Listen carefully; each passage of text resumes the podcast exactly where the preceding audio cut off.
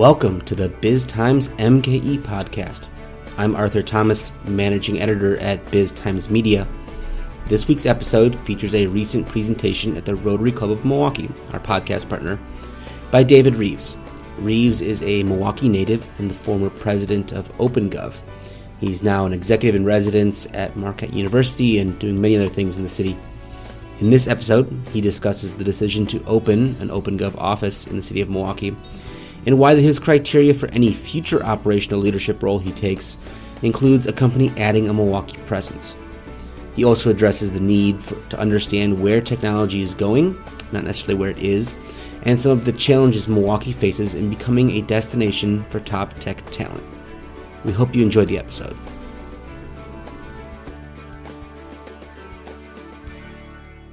Morning, everyone. Today I am excited to introduce David Reeves, a guy who has made a large impact on the Milwaukee and tech community since moving back here just a couple of years ago. David is a Milwaukee native who, upon graduation in 1992, began a tech career that moved him around the country, and he spent the last 16 years prior to moving here a couple of years ago in Silicon Valley. He's held executive roles for PTC, a 12 billion dollar software company out of Boston, Zuora, where he led the subscription startup in revenue during its peak growth years and ultimately to an IPO at a $2 billion valuation. David's recent role was the president of OpenGov, where he led the cloud software company from 2 million in revenue to over 500 employees and an 800 million dollar valuation. He also hired 46 people and brought them here to the new Milwaukee office that he opened up.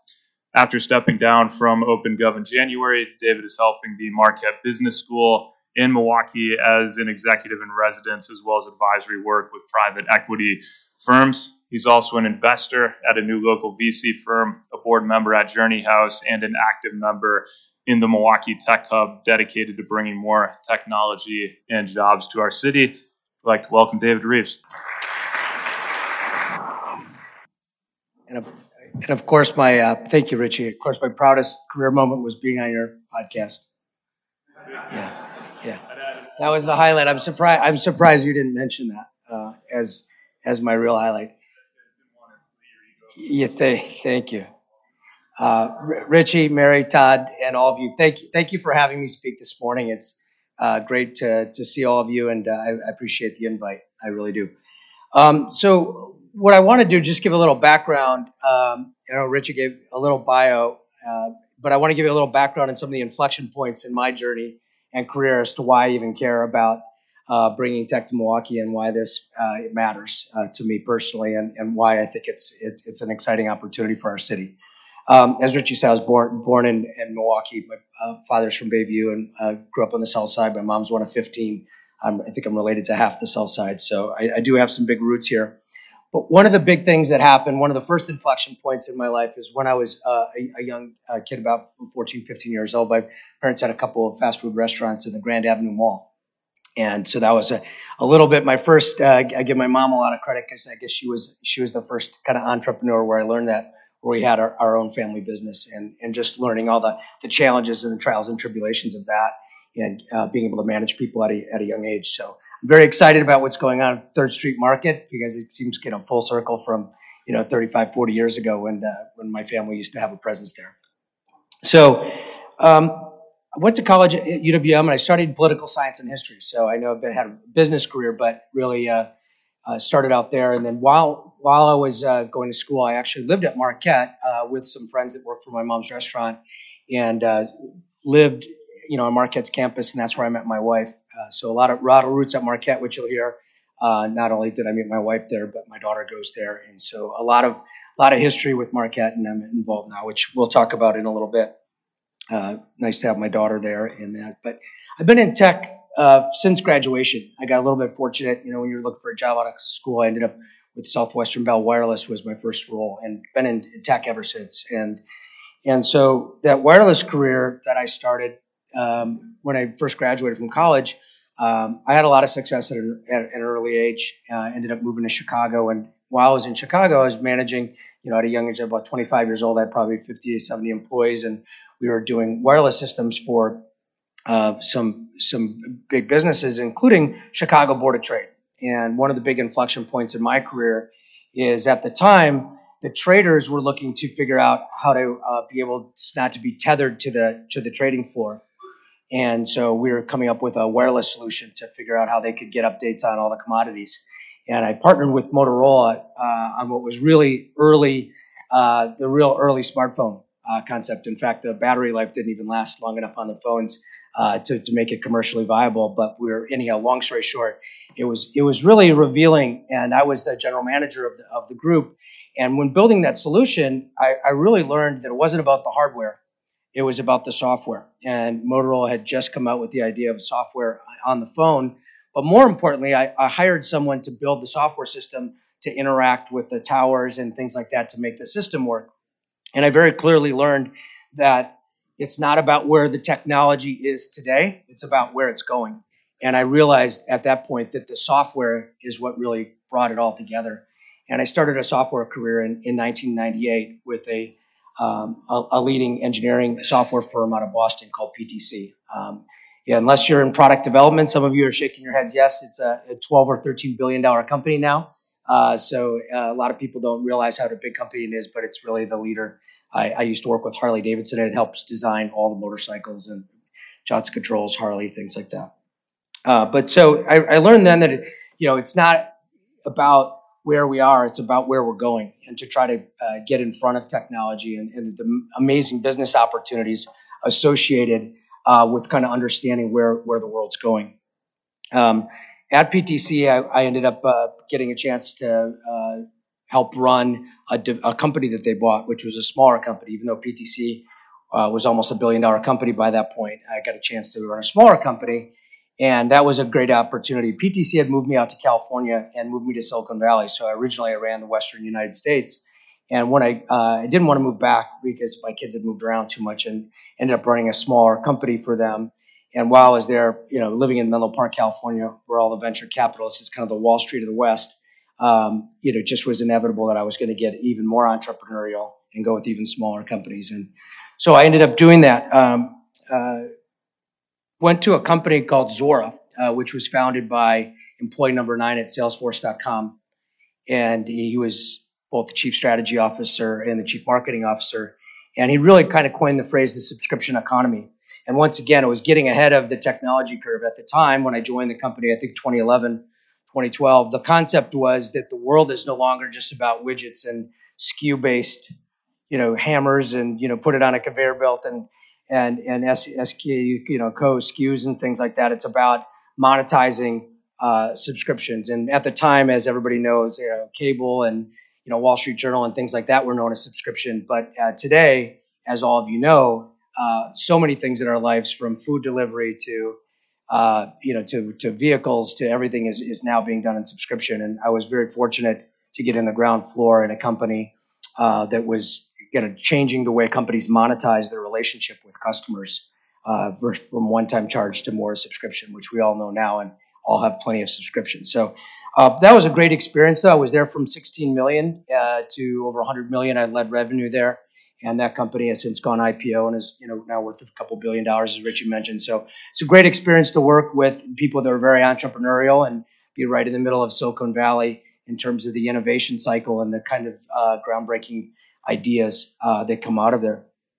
Um, after being there for four years and uh, having a very successful run, I was quite excited about uh, potentially, uh, you know, the IPO, and I was going to stay and kind of ring the bell and NASDAQ or the New York Stock Exchange, but I, I had an interesting encounter with um, uh, a couple individuals. One is uh, Marc Andreessen. I don't know how many of you know who Marc Andreessen is, but he's the one who invented the internet browser.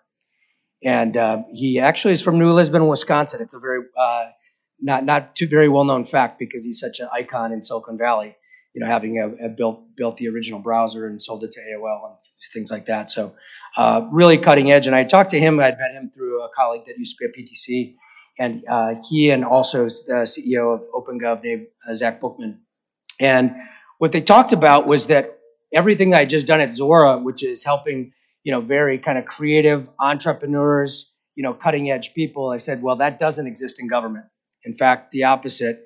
Uh, the government was probably 15 years behind in technology and that there's a, tremendous business opportunity to help bring cloud technology to government and change the way governments behave and operate and become more effective and more efficient, more like private sector. And to me, I like to bet on inevitable things. I know we all do, but uh, it just felt like, you know, I asked myself the question, is it even possible that the government sector is just going to completely skip this whole cloud disruption that's going on in every other industry? And that just seemed illogical to me. And I thought if somebody's going to do that, well, I should I should I should do that. That should be that should be fun. And so that's what I've done the last six and a half years. Uh, I, I, joined OpenGov, which is now the leading cloud uh, software provider, and really helping modernize uh, cities and counties across the, the country. We had 1,200 customers, and um, you know it was kind of exciting. I joined the company; at, it was just two million in revenue. It was kind of different incarnation, and now you know it's a it's as, as Richie said, it's a it's got a nice valuation and is growing nicely very proud. We had 520 employees when I left, but uh, most importantly, uh, hired 46 people here in the Milwaukee area. What happened there is another inflection point. Um, I was living in Silicon Valley during the pandemic, and um, I had bought a, a, second home here in Milwaukee in the third ward, and we just loved it. And and you know, as we were in Silicon Valley and the world shut down and California really shut down, um, it was ex- it was so exciting to escape to Milwaukee and to be with family and friends and loved ones after being gone for 20 years. And um, I was really one night over a glass of wine told my wife, "Why don't we just stay in Milwaukee? Uh, we love it here. Our hearts are here. This is where we should be." And um, you know, the truth is, I never would have moved uh, from Milwaukee except for there wasn't the technology jobs. So I was in Chicago, Boston for five years, Silicon Valley, as as Richie said, and I, it wasn't for not wanting to be here. My heart was always here, but I, you know, so in moving back, when the offices closed, I put an office. Uh, I put an office here in the third ward, the Global Water Center, and uh, worked on a partnership with Marquette uh, to hire new grads there. And that was a lot of uh, the impetus for, for for moving the office here. And it really got me excited about you know what the possibilities are to build more of a tech ecosystem in Milwaukee, and how many other people like me have lived away that really want to be with family and friends in Milwaukee. But how can we create a tech ecosystem that's vibrant and really help diversify the economy? right? I mean, we have a very proud manufacturing heritage, but as we all know, the manufacturing, you know, has its ups and downs based on the the economy economic cycles. But you know, no matter what happens, is if you just look at the last 20 years, nothing's stepping the technology advancements and, and the and the growth there. Um, so I put an office in Milwaukee that was very excited, and and really even while I was there, and, and started working with the Milwaukee Tech Hub and trying to think how can I give back more uh, and and help Milwaukee that way. And so a little bit of my mission and why it's left. Uh, if I didn't if I didn't have uh, you know more op- opportunity elsewhere, but what I'm seeing you know during the pandemic and, and since since then is that there's a change in the world and a change in the country. If people are not going to be tethered to offices, which is happening now, you don't have to be in Silicon Valley. You don't have to be in Austin, Texas, or Boston uh, to have a tech career. And I, as people are starting to move from home, uh, move and work from home, and the economy is changing that way, and probably about a half million people have moved out of California, the Bay Area. Anyhow, it's just a tremendous opportunity for our city to capitalize on the change. Right? We all know about Zoom and all the different uh, ways to communicate now that people are working from home. So it really comes down to the future is where is the right quality of, of life and where do people want to live and can we build good tech jobs uh, you know in milwaukee and I, I, believe we can and that's one of the reasons why i'm here uh, talking to you all today i think this is really important for our city. Uh, there is so so much change in the world just even since the pandemic uh, that is that has created you know more automation and, and, and technology changes. And we just don't have enough people that understand technology to kind of keep up. Um, so it's not just a Milwaukee problem, it's a global problem. Um, they're saying by 2030, there'll be a global shortage of tech workers that'll be probably about $8.5 trillion in kind of lost revenues um, just because we can't fill these jobs and we can't, we can't keep up with the pace of innovation. Uh, the digitization process that we all know about that happened during uh, COVID. I mean, think about it. All these business processes that used to be manual, people had to get online. I helped governments get online they, you know, you can't pay your permits uh, at City Hall when City Hall's closed, right? So I brought permitting online to governments. And when you think about, you know, permitting online and communicating on, on, online and all the different operations of every company now, even old school manufacturing companies, the amount of the business processes that's being driven operationally through technology is important. And now we have artificial intelligence, machine learning. Um, the cloud uh, continues to just uh, accelerate, and there's a talent gap. And I really would like uh, Milwaukee to, to capitalize on this on this amazing opportunity. Right now, there's 1.4 million uh, shortage of software engineers. There's just not enough of them. And uh, this is personal for me as well. Another inflection point. My son got a computer science degree, and my wife and I really wanted him to go to Marquette. And at um, Marquette, he did get accepted in engineering, but they just didn't have uh, the program that he wanted in computer science and he ended up getting a cyber cybersecurity degree, and um, you know now works for Accenture doing uh, you know cyber, helping companies uh, get more secure, you know, with all the threats there. And and you know Marquette is obviously beefing up uh, that department as are many, but I just think there's sort of more to, more to do there. And these are great paying jobs. Uh, one of the reasons I started moving jobs out of Silicon Valley for OpenGov, my average engineer is making two hundred two thousand dollars. I couldn't compete with Google and Facebook unless you pay that kind of rate. And even nationally, these are $120,000 a year jobs. And I think if uh, that would be a really boon to our economy to have a lot of those jobs, uh, not just service jobs. And I think we all agree that that, that would be really good for our city and, and, and really help it. So the way I'm kind of looking at it and, and what I'm doing now, uh, some of the things I'm doing uh, through Marquette and also just, you know, individually or personally that I'm passionate about is, you know, kind of think about it in three or four ways. First is how do we um, improve the CS education? I told you my son's story about Marquette, but so I am working with the Marquette Business School with Tim Hanley, the, the dean, as well as Mike Lovell, and you know they've asked me to help, uh, kind of really help think about Marquette Business School as more innovation. Great timing with the brand new business school going up, um, and so really an opportunity for me to help bring some of the things I've learned in Silicon Valley to Milwaukee and to Marquette. And um, you know, there's just so much going on between you know crypto and distributed ledgers and Web 3.0. All these things are changing so rapidly, so that it has to get baked into the curriculum at Marquette, at UWM, at Madison, at MSOE. And so I'll probably be working on things like that to improve the education and get more people from also underserved communities. Uh, we really need to get people into STEM, into those things, because those are really good paying jobs that are game changing uh, for, for, for, for people. And, and, and I'm really excited about that. But once you get the curriculum going, the other thing that I learned in my uh, uh, service at Marquette, I was talking to a professor, and he he has they have the stats too. By the way, uh, I work with uh, the Chamber of Commerce too. Sixty five percent of graduates from Wisconsin universities that get computer science or information degrees, they're leaving the state. Well, if you get a lot more money in Silicon Valley or Austin or Boston, you're going to do it. And when I realized that, it's like, wow, was great that I moved OpenGov here and I'm starting, I think I'm starting at some trends in getting Milwaukee known for tech. But if we keep having the brain drain where people are leaving, um, that's going to get really tough. And you combine that with, you know, I have, uh, one of my good friends is general counsel at Northwestern Mutual. If you look at all their job openings, data analysts and all the tech jobs, they can't fill them. I'm also very good friends with uh, Tim Dixon, the CIO at at Generac, and you know, whenever I talk to Tim, he says, David, I can't get I can't get talent. I can't get people. Um, he, there's more jobs in tech that are really good paying jobs that we can't fill here, even in Milwaukee.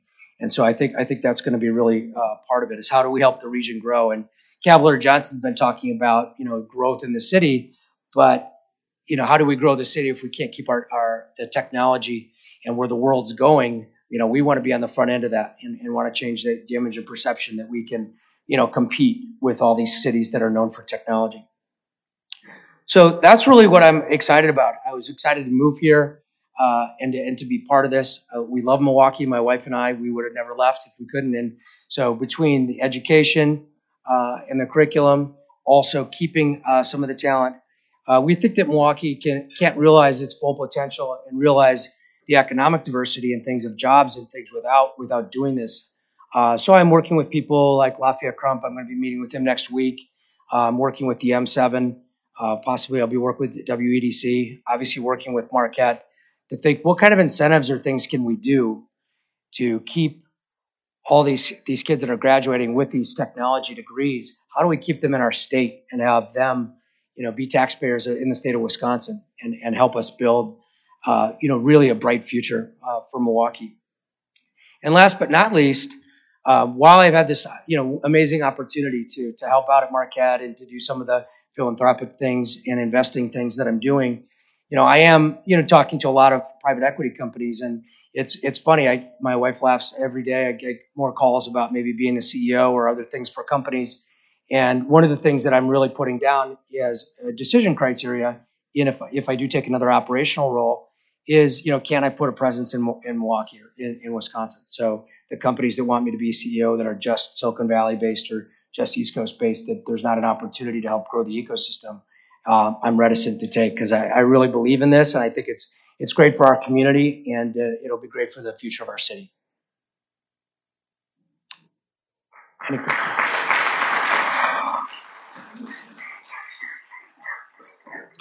Love to take questions. Uh, I only like long, really long questions. The multi, three-part minimum. Uh, sorry, Todd. I, I have to be. I'm contrarian. David, thank you for coming uh, to our club. Uh, we really appreciate uh, uh, your time here and also your investment in our community. Uh, my question is when you look at entrepreneurial ecosystems, talent, ideas, and money are the ingredients, and we still seem to have a lack of first and second stage um, dollars here for investments in new startups. So, do you have any thoughts or ideas about how we might address that? Yeah, great question. I think part of it is to build an ecosystem, it has to grow virally. And the reason why Silicon Valley has it is all the graduates from Stanford and Berkeley are creating a, a pool of talent that investors recognize. And so historically, a lot of startups, even if they were founded in Milwaukee, they end up moving to Silicon Valley to get the engineering talent. So I think some of the things I was talking about is, is key to it. I think there's money. I actually, there's so much venture money right now, and there's a lot of things. I'm involved in a, a new venture fund that started in Milwaukee, and I know there's a couple others even uh, sprinkling up. I don't think it's a it's it's a matter of the funding. Uh, I think we have to get more of a talent pool here to be recognized so that people uh, believe that the company can scale. Because if they don't think the company, the investors want to see the company get large, and if they think it's going to hit a ceiling um, because we don't have the talent pool in order to grow uh, the company, then that that'll be the challenge. So I, I would really put a focus on creating a talent pool here, which is why I hope there's more open govs that bring at least at least a division or a uh, you know kind of a regional headquarters here. It doesn't have to be the headquarters. We need to get people here that work in software, and it'll grow from there because that's how Silicon Valley grows. It grows virally. People leave their company and go start a company, and that's that. It, it, it kind of feeds on itself, and we need to get that flywheel going here. David, speaking of flywheels, you talked about watching trends. So, where what are some emerging trends you're keeping an eye on? So I think there's a lot of uh, talk about crypto. Not everybody understands the technology um, behind crypto. It's not just about coins and you know uh, you know the Coinbase and the currency. There's a lot of technology right now and a lot of highly valued companies that are using the concepts behind crypto, the encryption and distributed ledgers to run companies to make sure everything's exact and take out manual process uh, and have the computers you know do that. I think there's a lot of companies that are um, blowing up right now that are trying to main use use the tech underlying technology uh, kind of mainstream, right? That I also think there's a lot going on, a lot of investment in you know the driverless cars and and ecosystems of you know what has to go on with electric vehicles, uh, driverless cars. Uh, and then last but not least, there's a lot of talk about metaverse, which is this kind of virtual reality world. I personally don't know, you know, for sure that uh, that has, you know, any time in the next five years, the, the business application that, that, but, you know, there's companies that are using that kind of virtual technology as well. So those are three that I'm seeing. And then really just the continued proliferation of cloud technology, which I've been part of, um, is are the main things. Hopefully that answers. As you know, the business phrase is culture eats strategy for lunch. From the standpoint of generations, Milwaukee has a reputation from the standpoint of old culture is risk averse, conservative, etc. The young culture, if you need STEM graduates, is, is youth would rather eat broccoli than STEM. So, so please address the the aspects of the old culture, risk adverse, and the young culture, math adverse? Yeah, it's a great question, Richard. We had that was a great conversation on your podcast because in some ways we're, we are very risk averse, but not not not in not in every way. But I think I think you're right. I think that has been one of the things I think in, in Milwaukee more than in the politics and the conservative approach to everything. It doesn't allow uh, progression of the city. In fact, you know I've met with Mayor Barrett and other people, and I've tried to talk to them about you know we have to accelerate the speed of change because the the world's changing and the young people know it. And when they see their politicians and their leaders not keeping up, right? What that does is cities like Miami, cities like Nashville, cities like Denver uh, that embrace the change and embrace the speed of change and create more of a uh, innovative culture that that permeates. In fact, I was with David Crowley uh, one time at dinner, and he was saying, "Dave, did the stuff you're doing at OpenGov does it really help, like transparency in government and things like that?" And I said, "You know, what it does is it instills, you know, being being more forthright and showing people, you know, the changes and the innovation and embracing it and not being afraid to share information or data, I think is important. I think transparency is important. And I think the young people, they, they demand that and they want that. So I think it's really the speed and I think it's our business leaders, but it's also uh, the politicians is they have to embrace the speed of change and know that it's competitive with other cities too. We can't compete with other cities if we if we stay hunkered down to, to old ways. And um, you know, I, I, think there's a lot of people that want to do that uh, here. So it's not that there's not an interest. I think it's a matter of knowing how. And I hope my, you know, living in Silicon Valley and the speed at which the world changed, you know, like monthly versus you know five years uh, cycles, right? Hopefully, I can help bring a little bit of that here.